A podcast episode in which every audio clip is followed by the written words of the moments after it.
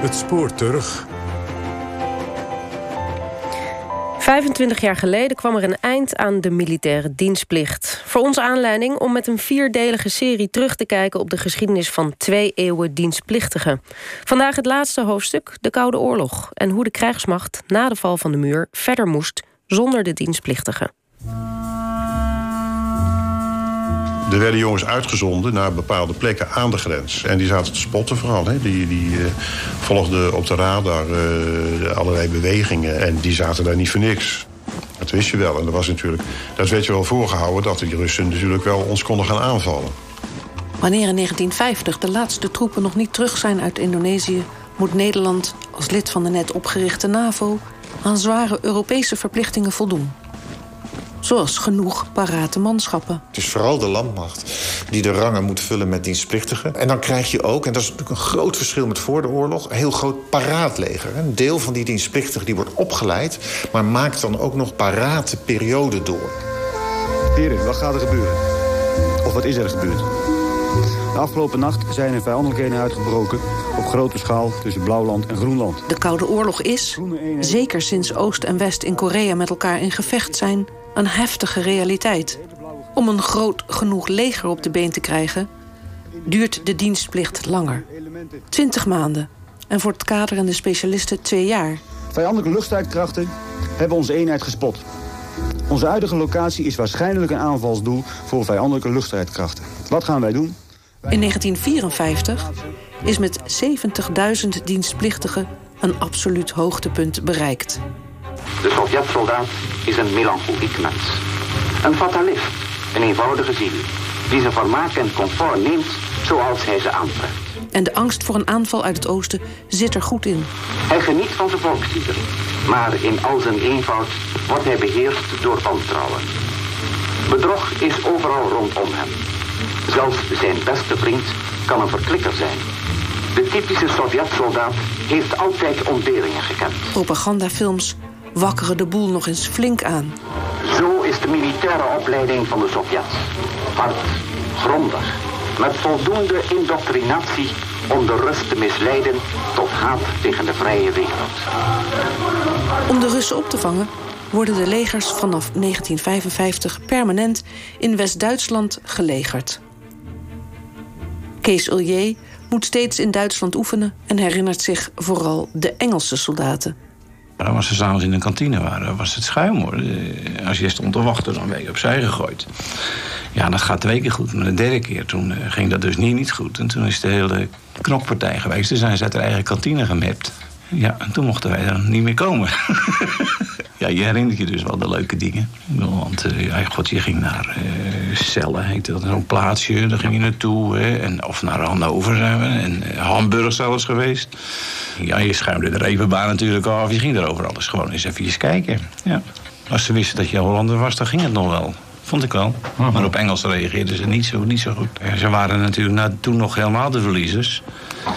En ik denk dat, het, dat dat nog wel een beetje speelde toen. Toen ik in 1992 meeging naar Duitsland... was er aan de oefeningen niet heel veel veranderd. De mannen komen recht van hun schoolopleiding af over het algemeen. En die komen hier in een, in een voor hun vreemde wereld terecht. En ja, ze hebben dan een opleiding genoten waar ze wel eens af en toe wat uh, minder omstandigheden hebben kunnen proeven tijdens het bivakje of zo. Maar ja, dit is dan de realiteit. Dit is een oefening. Voor onze, voor onze compagnie, eigenlijk de meetoefening heet dat. Gewoon, je één keer per jaar word je bekeken of je alle facetten van het... Bedrijf die, die jij moet kunnen uitvoeren ook wel beheerst. En dat hebben ze allemaal dusdanig verteld. En ja, dat er weersomstandigheden zou kunnen zijn, ja, dat hebben we er ook bij verteld. Maar daar, daar komt één, één aspect bij.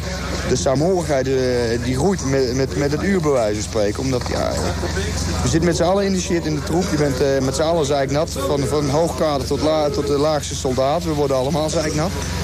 En als je dan zoals uh, zaterdagavond hier in die tent met elkaar zit en je drinkt een biertje, nou, ja, dan, uh, de sfeer die, die schiet een sprong omhoog. En ondanks de omstandigheden is het dan hartstikke gezellig, hartstikke leuk.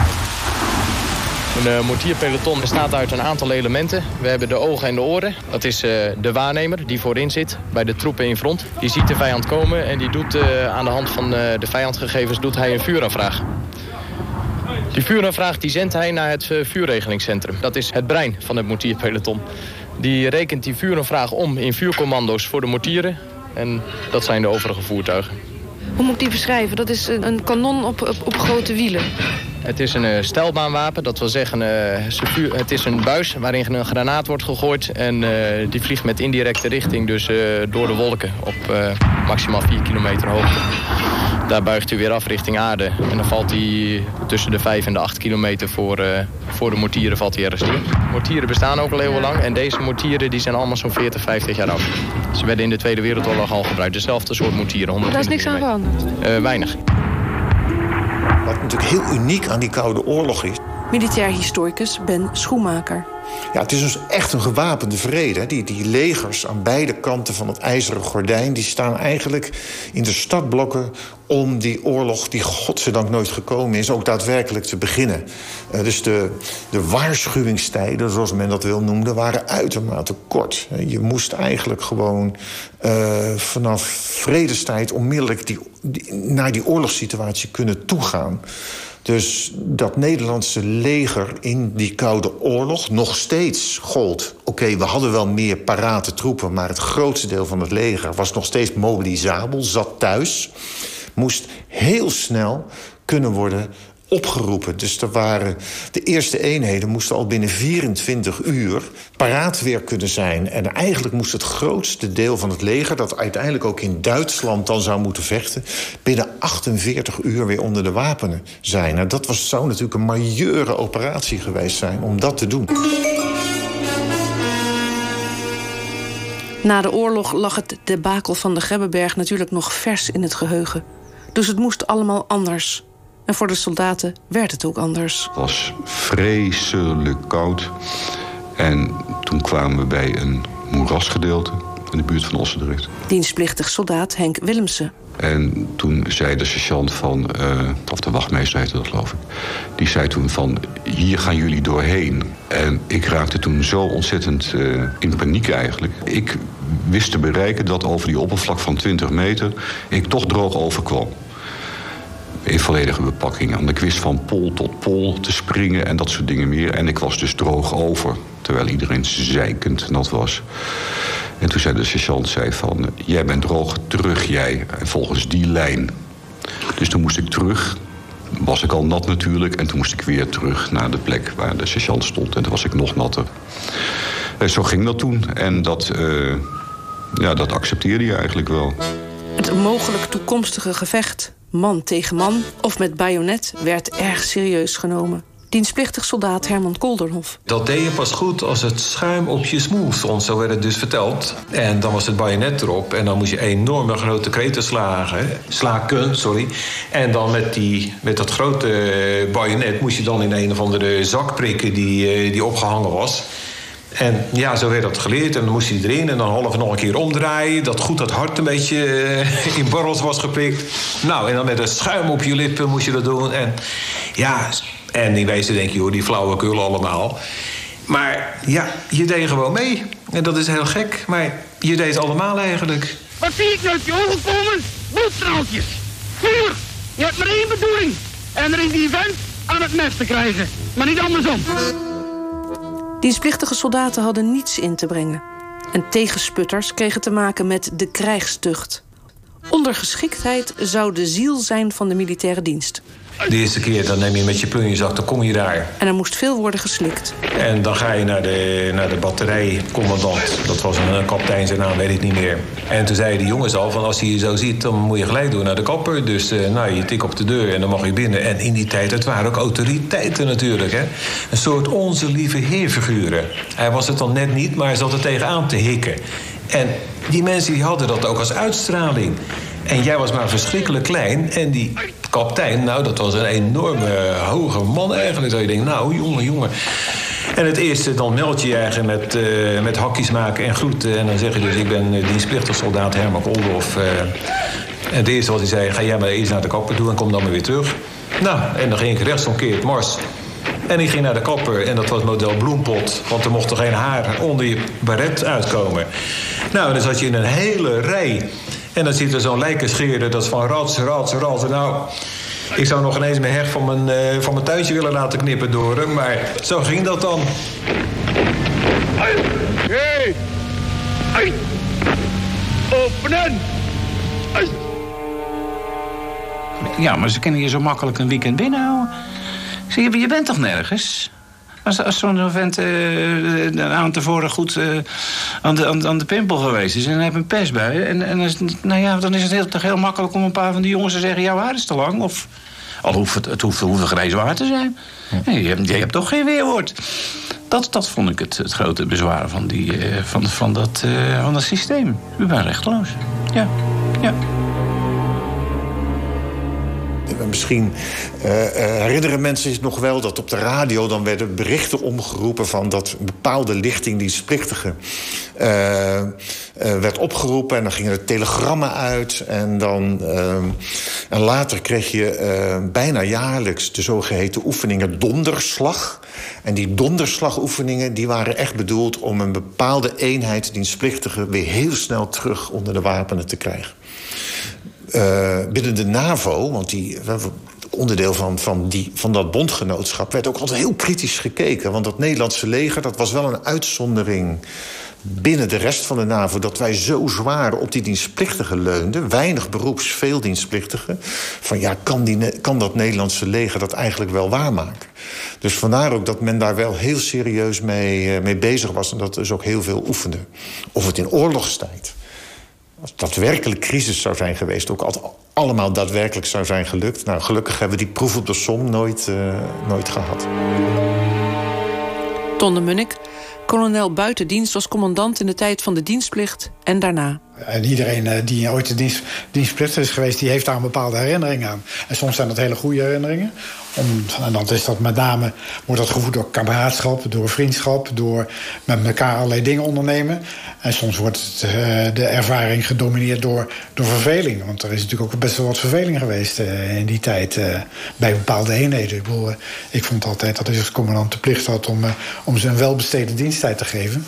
Maar ik weet ook dat er andere eenheden zijn waarbij eh, de programma's, de oefenprogramma's en de lesprogramma's niet zo, niet zo strak in elkaar zaten. En waardoor je inderdaad dan verveling ontstaat. Voor Nederland was de verdediging in NAVO-verband wel afhankelijk van dienstplichtigen. Maar hoeveel dan? En wie wel en wie niet? Over de inzetbaarheid was wel discussie. Begin jaren 70 begint het leger ook kleiner te worden minder mensen, maar wel technologisch hoogwaardiger. Dus je hebt minder mensen nodig. Dus dat probleem begint eigenlijk steeds groter te worden. En dat ondergraaft eigenlijk heel langzaam, al in de jaren 70 en 80, de rechtvaardiging van die dienstplicht. Uh, de legitimatie van die dienstplicht zou je kunnen zeggen. Want het is niet goed uit te leggen, nogmaals, waarom je uiteindelijk van die 18-jarigen die elk jaar beschikbaar komen... dat je op een gegeven moment nog maar minder dan de helft nodig hebt. Want die voelt zich dan als minderheid eigenlijk uh, niet netjes behandeld. Hè. Je zou kunnen zeggen, het gaat in tegen ons gelijkheidsbeginsel. En er staat ook verder eigenlijk niks tegenover. Want degene die buitengewoon dienstplichtig is... die moet niet iets anders doen. Er is wel heel veel over gesproken van... zou die andere mensen dan niet maatschappelijke dienstplicht of zo moeten laten doen. Maar het is nooit van de grond gekomen. Dus al voor de val van de muur zie je dat men toch wel wat ja, begint te twijfelen... van wat is eigenlijk nog de toekomst van die dienstplicht. Snel en effectief opleiden voor uitvoerbare taken. Daar ging het om tijdens de Koude Oorlog. Het eenvoudige handwerk, wat we in de tijd van, in de, tijd van de Koude Oorlog uh, deden... maar het relatief eenvoudige handwerk... dat werd ook aanmerkelijk complexer. Waardoor de dienstplicht eigenlijk ook niet meer handhaafbaar was. En dat is ook een reden waarom ik vind dat in deze tijd... Uh, dienstplichtigen eigenlijk niet meer aan de orde zijn. Dat is alleen maar voor hele eenvoudige beveiligings- en bewakingstaak zou dat, zo, zou dat het geval kunnen zijn. Maar voor de rest heb je inderdaad echt beroepsmilitairen nodig... waar je in veel dieper in kunt investeren. Na de Tweede Wereldoorlog ontstaat er wel een soort idee van die Nederlandse dienstplichtigen... ook door het toenemende opleidingsniveau in Nederland... dat je met die dienstplichtigen toch over het algemeen goed opgeleide jongens... de kazerne inbracht. Je, je, hoefde er niks voor te doen. Elke twee maanden stond er weer een, een kerstverse lichting stond weer hun opwachting te maken. En ja, dat was natuurlijk wel een luxe. En uh, in feite moet je ook vaststellen dat uh, het opleidingsniveau op een gegeven moment zo hoog was. dat uh, heel veel dienstplichtigen een beetje onder hun niveau kwamen te functioneren in dit leger. Dat was ook wel een probleem, maar tegelijkertijd was het wel een luxe probleem. In 1992 was duidelijk dat Nederland soldaten zou sturen naar de oorlog in Joegoslavië. Ook dienstplichtigen konden zich vrijwillig melden. Terwijl de meesten hun tijd uitzaten en zo snel mogelijk het gewone leven wilden hervatten, werd soms nagedacht over een andere keuze. Kijk uit je ooghoekjes naar rechts, hè. Of je nog steeds gericht loopt. Ja, maar blij zijn dat u vrouw bent. Wat? Ik mag blij zijn dat u vrouw bent. Als ik me om kon laten bouwen, zo eventjes... Uh, was ik nu vrouw geweest, echt wel. Om een weekje, of niet? Had ik mijn vriendin even omgebouwd in die jongen, had ik die wel even gestuurd. Ga jij maar even kijken, dan. Ja. Ga maar even kijken, even een week, hoe het is. Ja, is goed voor je, zeggen ze. Is goed voor jullie. Ja, man... Maar nooit hebben ze er zelf in gestaan. Eén grote hel hier ook. Ja. Het kan best leuk zijn, maar dan moeten die sergeants ook een beetje normaal gaan doen. Ik bedoel, die kunnen het ook leuk maken, maar die, die s morgens vroeg... Ja, de houding staat en dit, als je iets te laat bent, zo, je moet alles binnen een half uur gaan doen. Eten moet je soms binnen een kwartier, twintig minuten gaan doen. Nou, dat is gewoon niet rustig, dan kan je gewoon niet rustig eten. in de rij en daarna moet je weer, dan heb je vijf minuten om te eten... en dan moet je nou. weer helemaal omgekleed zijn en klaarstaan. Kapitein zegt, ja, dus je hebt één hapje en dan ben je klaar. Maar eh, als je dan eventjes binnen een kwartier je eten naar binnen slikt, nou... Dan moet je gaan voetballen buiten in, in die snetregen. En dan vinden ze het gek als je eh, stront verkouden wordt of zo. Ja, dat is al dat soort En als ze Nou, op dat de vind ik storm wel al een beetje zeiknat, dan, dan, dan ren je dan. Dan, vinden ze het, eh, dan gaan ze raar kijken als je weet het, last van je knie of zo krijgt. Wij gaan misschien naar Joegoslavië. Wie? Ja, wij twee. Ja? Misschien wel. Hebben jullie je vrijwillig gemeld? Ja. Wat waar? Joegoslavië. Hè? Ja, die zijn echt gek. Nee, die zijn echt helemaal... Ja, wel. Je komt in de kistje tussen. Je komt in de kistje tussen? Waar- waarom heb je je gemeld? Dat was voor het vaderland. Eh, het heeft wel wat. Omdat ik weg wil uit Nederland. Kut, ik vind kut hier in dienst, maar je moet wel in Joegoslavië. En daar zit je voor een jaar. Nee, weet je Nee, een half jaar. Als je in dienst gaat, dan moet je ook beter uh, nuttig besteden, hè? Dan zit je maar een half jaar en dan ben je klaar. Je hebt wel geld dan ook. Dat is toch een uitdaging? Ja, je moet het meegemaakt hebben, vind ik. Ook. Iedereen zei wel over oorlog, dit, oorlog, maar eh, je moet het zelf maar eens meemaken. Want je ziet nou al die beelden op tv en zo, denk je, ja, nou, boeit maar. Dan ben je er eindelijk en dan, dan weet je hoe het is. Voor de beroepsmilitairen was het een tijd van grote zorgen. Een kleiner leger, een kleinere begroting, inkrimping en andere taken. Een zeker bestaan werd steeds wankeler. Hoe dan ook, zouden de vastgeroeste taken en de steeds terugkerende training van dienstplichtigen vervallen. Dus voordat wij als eenheid eindelijk een keer op sterkte zijn... al die kerels moeten eerst naar binnen komen, moeten gekleed worden. Dan moeten we onderling nog een beetje gaan oefenen, die mannen voorbereiden. Dat vergt minimaal altijd een paar maanden. Want je moet ook nog een beetje een hecht team worden. Dat kunnen we wel oefenen hier in vredestijd met al deze beperkingen.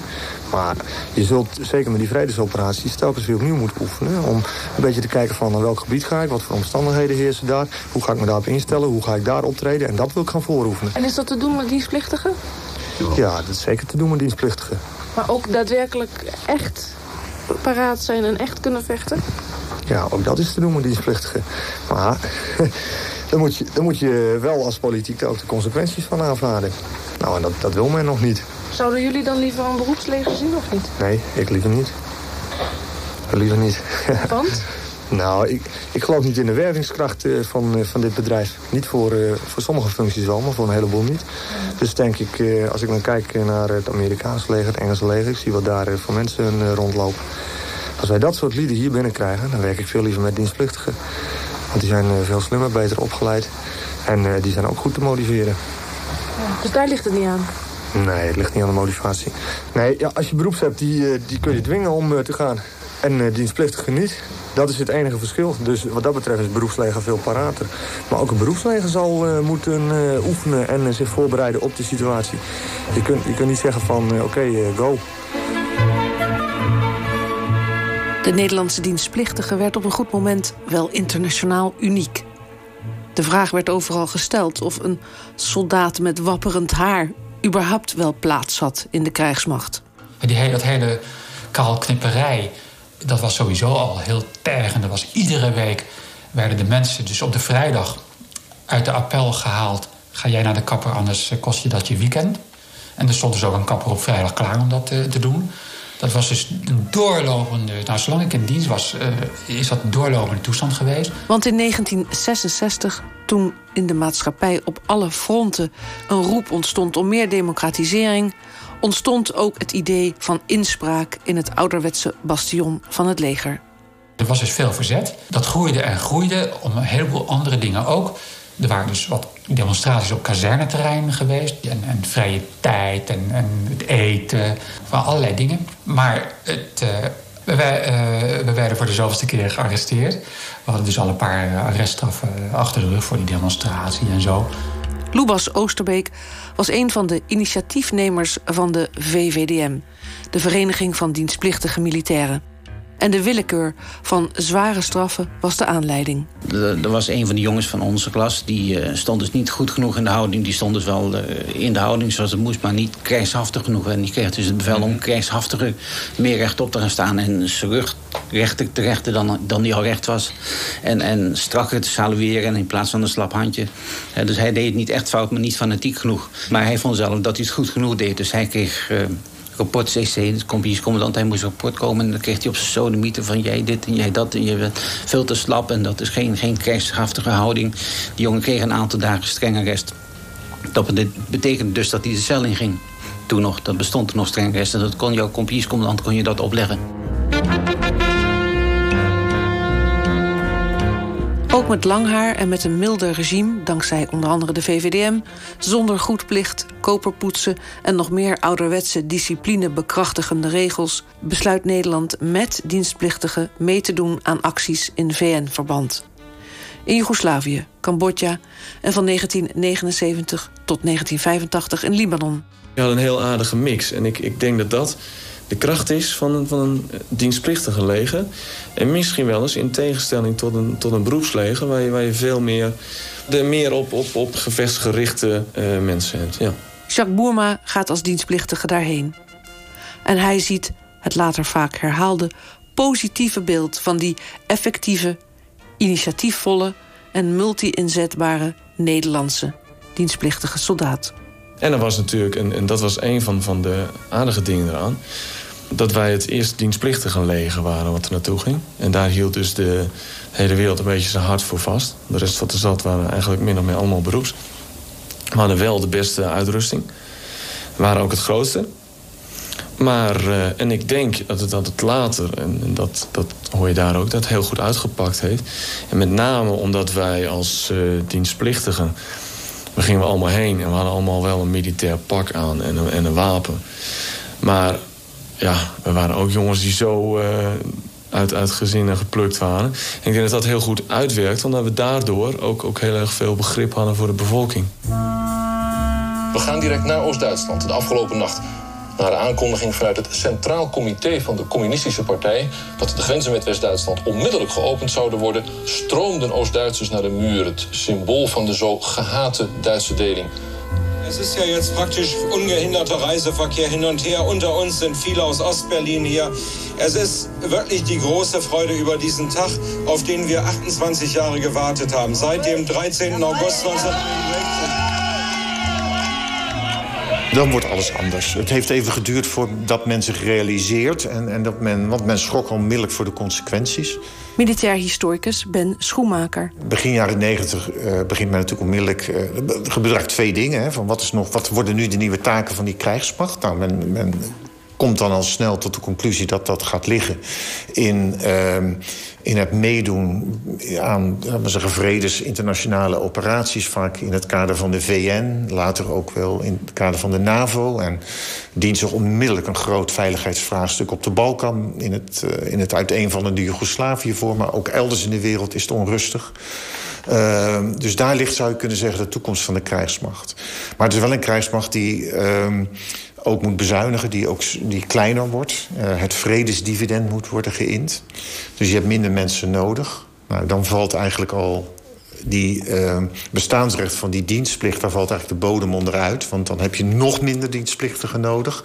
Ja, dan ga je, uiteindelijk zou je dan misschien 30% van de jeugd gaan oproepen. Dat is niet meer te verkopen, hè? Dus dat is een van de redenen waarom die dienstplicht onmiddellijk eigenlijk onhoudbaar wordt als instituut. Kolonel buitendienst Ton de Munnik heeft de overgang als commandant meegemaakt. En er veranderde zoveel, zo ingrijpend... zowel binnen de militaire organisatie als in de maatschappij... dat het snel duidelijk werd dat er in de Nederlandse krijgsmacht... geen plek meer was voor dienstplichtigen. Kijk, vroeger uh, kon je je inderdaad echt richten met, met z'n allen... met uh, al het kader van, van zo'n bataljon of voor zo'n compagnie... op die eenvoudige taak. En je werd niet zo veel lastig gevallen... en je hoefde geen energie te steken in allerlei ja, laat ik het maar noemen, nevenverschijnselen. Maar wat in de maatschappij ook gebruikelijk is, uh, de professionalisering. Noem maar het certificeren van bepaalde taken. Dat je inderdaad echt bevoegd bent en dat je de uh, capaciteit hebt gekregen om die taak uit te voeren. Dat gebeurde vroeger heel eenvoudig. Dat als de baas dat goed vond, dan was het goed. Maar tegenwoordig moet dat heb je daar een certificeringsproces voor nodig. Met allerlei beoordelaars die van buiten komen... en die jou verklaren dat jij tot een bepaalde taak in staat bent. Uh, bij, een bij een compagnie kon je gewoon met je eigen kader... zonder verdere belemmeringen kon je naar een schietbaan gaan... en kon je schietoefeningen gaan doen. Tegenwoordig moet je er echt voor zorgen dat je al jouw personeel een certificaat heeft... dat ze bevoegd zijn om baancommandant te zijn... om baaninstructeur te zijn, om schietinstructeur te zijn, enzovoort. Dus daar, de professionaliteit is daarmee aanmerkelijk gestegen. En dat zie je in de hele maatschappij ook. Als je nu vraagt van, het is nu 2021, uh, dus we zitten nu 25 jaar nadat de laatste dienstplichtige is vertrokken. Uh, hoe hebben het er heeft die krijgsmacht het ervan afgebracht... dan is daar niet makkelijk een, een, heel kort antwoord op te geven. En ik moet ook zeggen dat, uh, en nu komt de historicus even in mij boven... dat ik eigenlijk sta te popelen om daar eens goed onderzoek naar te doen omdat we, dit eigenlijk best een beetje een, een soort blanco uh, iets is, ook in mijn kennis, van, van hoe, hoe is die omschakeling gegaan van dienstplicht naar beroepsleger en hoe is de werving verlopen. Hebben we de aantallen gehaald? En dan moet je niet alleen denken aan puur de getallen, dus kwantitatief, maar ook natuurlijk kwalitatief. Zeker ook omdat ze nu wat langer aan de organisatie gebonden zijn. En omdat ze, dat daar in hun opleiding ook meer geïnvesteerd wordt... zijn ze inderdaad echt ook veel bekwamer, vakbekwamer en professioneler als onze dienstplichtigen. Onze dienstplichtigen kregen een redelijk korte opleiding. Inderdaad in het eenvoudige handwerk. Maar beschikten daarnaast over een flinke dosis aan eigen initiatief. Uh, soms wat ongepast eigen initiatief, omdat ze te ver gingen. Maar passiviteit kwam daar eigenlijk niet in voor. Dat markeert eigenlijk de Nederlandse volksaard. En dat is met onze beroepsmilitairen precies hetzelfde. Dus ze zijn niet gemist, de dienstplichtigen? Nee, in die zin worden ze niet gemist. Nee, zeker niet. Nee hoor. Nee hoor. Ik, uh, wat dat betreft vol vertrouwen in de, in de, in de beroepsmilitairen. Nee, daar is geen heimwee naar. En het is, zou, zou ook reëel zijn om die heimwee te hebben. Want uh, die tijd komt niet meer terug. Die tijd, de tijd is zo veranderd dat dat een, een dienstplichtig leger eigenlijk geen haalbare kaart meer is. Je ziet dat in alle Europese landen ook het geval is. Bijna niemand heeft meer uh, dienstplichtigen nog onder de wapenen. Ja. Zweden en Noorwegen hebben er nog wat. Maar dat, uh, dat is dan een zeer selectief deel van de bevolking... die onderworpen wordt aan de dienstplicht. Maar ook is het ingewikkeld om de, om de infanterie, de infanteriebataljons... gevuld te krijgen en gevuld te houden omdat uh, sommige functies juist weer interessant zijn... juist vanwege de raakvlak met de burgermaatschappij. Omdat als je daar vier of vijf jaar in gediend hebt... dan liggen de banen in de burgermaatschappij voor jou voor het oprapen. Dus uh, het is een ingewikkeld vraagstuk geweest. Uh, niemand verlangt nog terug naar de dienstplicht. Maar het, de, de, de angst van problemen met werving ja, die waren terecht en die zijn ook wel bewaarheid geworden. Het is niet eenvoudig geweest om uh, een, een, echte beroepskrijgsmacht volledig tot in alle haarvaten van die organisatie continu goed gevuld uh, te hebben en te houden. Wat wel een verlies is volgens de Munnik, is dat er met de dienstplichtigen binnen de oude Koude Oorlogdoctrine beter werd geoefend. Nederland heeft ook de ambitie om een brigade te kunnen inzetten. En zo'n brigade wordt al ingezet in een nog hoger, hoger verband. En ook die verbanden, ook die, ook die grote eenheden... die moeten geleid worden door bekwame stalofficieren en commandanten. En die moeten daarin opgeleid en die moeten daarin getraind worden. En dat gebeurt veel minder als in de Koude Oorlog. En dat zijn we verloren. Dat is nogal wat. Ja. Zeker nu die dreiging weer ja, meer er is. Wat manifester wordt, is dat, uh, is, is, dat, is, is, is, dat, is dat inderdaad een gebrek.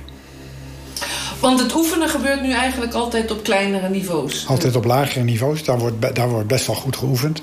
En dat is best vergelijkbaar met uh, datgene wat er in de Koude Oorlog gebeurde. Maar op de hogere niveaus uh, gebeurt het nog maar minimaal.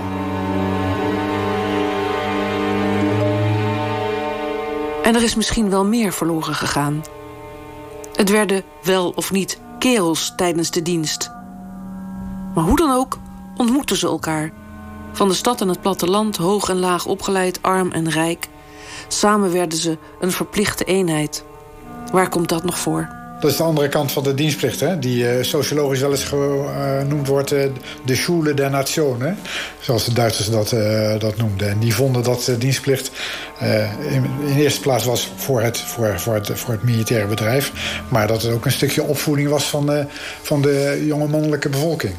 Kom eens buiten de plaats waar je geboren bent. Ga eens om, gedwongen met allerlei mensen die je misschien helemaal niet mag. Uh, mensen van een hele andere aard, uh, ga daar een jaar lang maar mee om. En dat is natuurlijk ook een, leerproces. En dat leerproces uh, zijn we natuurlijk ook kwijt. Maar dat is de maatschappij kwijt.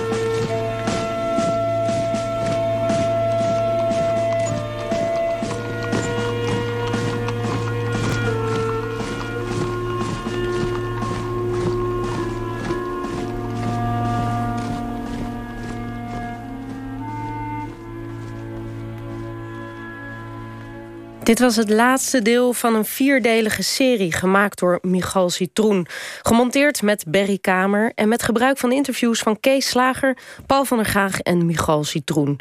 Wilt u de hele serie terugluisteren? Abonneer u dan op de Spoor Terug podcast, waar alle radiodocumentaires verzameld zijn.